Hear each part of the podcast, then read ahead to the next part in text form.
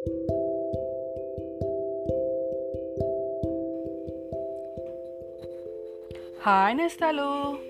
మన నిన్నటి కథలో దొంగలు వీరలక్ష్మితో ఇక పెట్టుకోవద్దు అని ఇళ్ళకి వెళ్ళిపోయారు కదా. మరి కథ సుఖాంతమైందా? ఆ తర్వాత ఏం జరిగింది అనేది ఇవాళ కథలో చెప్తాను. వినండి. చలికాలం వెళ్ళి ఎండాకాలం ప్రవేశించింది. ఈలోగా దొంగ వెంకయ్య మళ్ళీ ఆలోచనలు ప్రారంభించాడు. ఏ విధంగా వీరలక్ష్మి మీద కసి తీర్చుకుందామా అని. తన తోడి దొంగలతో పాటు ఎన్నో పన్నాగాలు పన్నాడు. కానీ వాళ్ళకి వీరలక్ష్మి అంటే హడలు ఇంకా పోలేదు గనక. ఇప్పటికీ బాగా బుద్ధి చెప్పింది. మేము ఆ రాక్షసి జోలికి మళ్ళీ రాంబాబు అన్నారు. కానీ వెంకయ్య మాత్రం తన మొండిపట్టు విడవలేదు. ఎట్లాగైనా వీరలక్ష్మి అంతు కనుక్కోవాలని నిశ్చయించుకున్నాడు. ఎన్నో విధాల తన స్నేహితులకి ప్రోత్సాహాన్నిచ్చాడు ఈ మాట తప్పకుండా మన మాయలో పడుతుంది. ఈ పాటికి అది మనం మళ్ళీ రాకపోయేటప్పటికీ మనం ఇక రాము కదా అని నిర్భయంగా తిరుగుతూ ఉంటుంది. మనం పొంచి ఉండి దాన్ని ఒంటరిగా పట్టుకొని మన కసతీరా దానికి తగిన శాస్తి చేద్దాం అని అన్నాడు. వాళ్ళు సరేనని గంతులేశారు. ఒక మంచి రోజు చూసుకొని దొంగలందరూ రాత్రివేళ వీరలక్ష్మి ఇంటికి బయలుదేరారు. ఇంటి వెనక దొడ్డి గోడ ఎక్కి తొంగి చూశారు.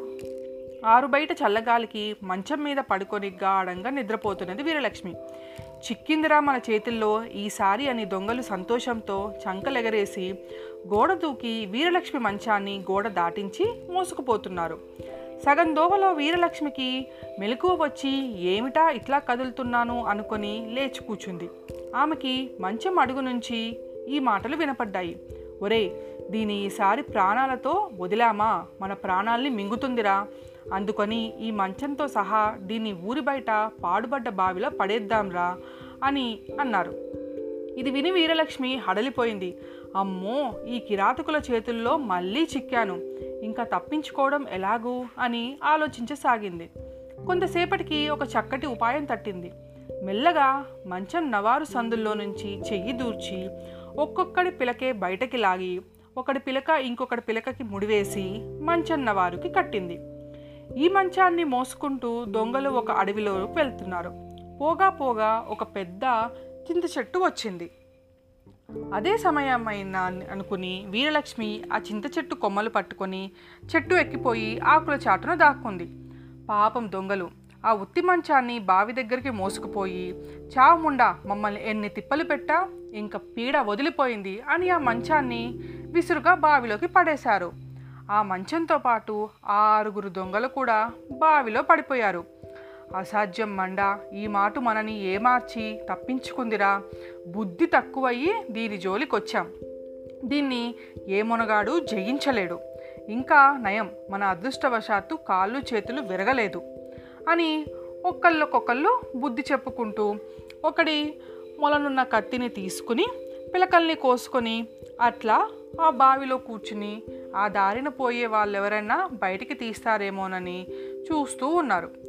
చివరికి అడవిలో నుంచి ప్రయాణం చేస్తున్న కొందరు వర్తకులు దాహమేసి ఆ పాడుబావి దగ్గరికి వెళ్ళి నీళ్ళు ఉన్నాయో లేదోనని తొంగి చూశారు. ఈ ఆరుగురు తొంగులు వాళ్ళని చూసి అయ్యా మమ్మల్ని బయటకు తీయండి మీకు ఎంతో పుణ్యం ఉంటుంది అని బతిమలాడుకున్నారు. ఈ వర్తకులు బా జాలిపడి వాళ్ళని బయటకు తీశారు. ఈ బావిలో ఎట్లా పడ్డారు మీరు? అని వర్తకులు అడిగారు దొంగల్ని. వాళ్ళు జరిగిందంతా చెప్పకుండా వీరలక్ష్మి అనే వంచకురాలు మమ్మల్ని మోసం చేసి ముక్కులు కోసి మా ఆవును దొంగలించి చివరికి ఈ పాడుబావిలో పడేసింది అని చెప్పుకున్నారు. ఆ వర్తకులలో వీరలక్ష్మి నిజమైన భర్త వెంకయ్య ఒకడు. దేశదేశాలు వర్తకం చేస్తూ తిరిగి పెళ్ళాన్ని తనతో తీసుకువెడదామని ఆ ఊరి మీదుగా వస్తున్నాడు. వీరలక్ష్మిని గురించి ఈ విధంగా వినేటప్పటికీ చాలా కోపం వచ్చింది అతనికి. వెంటనే అత్తారింటికి బయలుదేరాడు పోట్లాడడానికి. ఈ లోపల వీరలక్ష్మి తెల్లవారగానే తన అంతసేపు కోసిన చింత చిగురు ఒళ్ళో కట్టుకొని ఇంటికి బయలుదేరి వచ్చి తన అక్కల చేత చింత చిగురు పప్పు చేయించింది. అక్క చెల్లెళ్ళంతా భోజనం చేసి తీరిగ్గా కబుర్లు చెప్పుకుంటూ కూర్చున్నారు. ఇంతలో వీరలక్ష్మి భర్త వెంకయ్య అక్కడికి వచ్చాడు. ముందర వెంకయ్య గారిని ఎవరూ గుర్తుపెట్టలేదు. దాంతో వెంకయ్య గారికి మరీ కోపం వచ్చింది. నన్ను అప్పుడే మరుగున పడేశారన్నమాట మర్చిపోయారన్నమాట. నేను లేకపోవడం చూసి మీ చెల్లెలు బాగా చెలరేగింది. నా పరువంతా తీసేసింది అని అరిచాడు. వీరలక్ష్మి అక్కలు బావలు వెంకయ్య గారి మాటల్ని బట్టి ఆయన రూపాన్ని బట్టి అతనే అసలు వెంకయ్య అని వీరలక్ష్మిని తీసుకెళ్ళింది. ఎవడో మోసగాడని తెలుసుకొని అతన్ని మంచిగా బతిమాలుకొని ఇంత కోపానికి కారణమేమని కారణమేమని అడిగారు. ఏమి కారణమా? పాపం ఆరుగురు అమాయకుల్ని మీ చెల్లెలు మోసం చేసి ముప్పు తిప్పలు పెట్టి ఆఖరికి వాళ్ళని పాడుబడ్డ బావిలో పడేసిందట. ఈ సంగతి ఊరంతా తెలిస్తే నాకింక మర్యాద ఉంటుందా? అని అరిచాడు వెంకయ్య. తమకేమీ తెలియదని వీరలక్ష్మినే కనుక్కోమని వాళ్ళు చెప్పారు. వెంకయ్య వీరలక్ష్మిని పిలిచి అడిగాడు. మీకెవరు చెప్పారు? అని అడిగింది వీరలక్ష్మి. ఎవరో చెప్పేదేమిటి? వాళ్ళను స్వయంగా మేమే వర్తకులందరం కలిసి బావిలోంచి బయటకు తీసాం ఎవడు పడేశారంటే నీ పేరు చెప్పారు. పైగా నువ్వు చేసిన మోసాలని చెప్పుకుని మొత్తుకున్నారు. నలుగురిలో తలెత్తడానికి సిగ్గుచేటనిపించింది నాకు. అన్నాడు వెంకయ్య. అవును నేనే పడేసిన మాట నిజం. కానీ అలా ఎందుకు చేశానో మీరందరూ వినండి అని వీరలక్ష్మి దొంగ వెంకయ్య తనని ఎట్లా మోసం చేసి ఎత్తుకుపోయాడో తన దొంగలందరినీ ఎట్లా ఏడిపించిందో అంతా చెప్పింది. అందరూ చాలా ఆశ్చర్యపడి వీరలక్ష్మి ధైర్యాన్ని సాహసాలకి ఎంతో మెచ్చుకున్నారు. మర్నాడు అసలు వెంకయ్య గారు వీరలక్ష్మిని తనతో తన ఊరికి తీసుకుని వెళ్ళిపోయినాడు. ఇది నేస్తాలు. మొత్తానికి మన వీరలక్ష్మి తన భర్తతో కలిసి తన అత్తారింటికి వెళ్ళిపోయింది. దొంగలు వెళ్ళిపోయారు. మరి ఇంకో మంచి కథతో రేపు కలుసుకుందాం. మీ జాబిల్లి.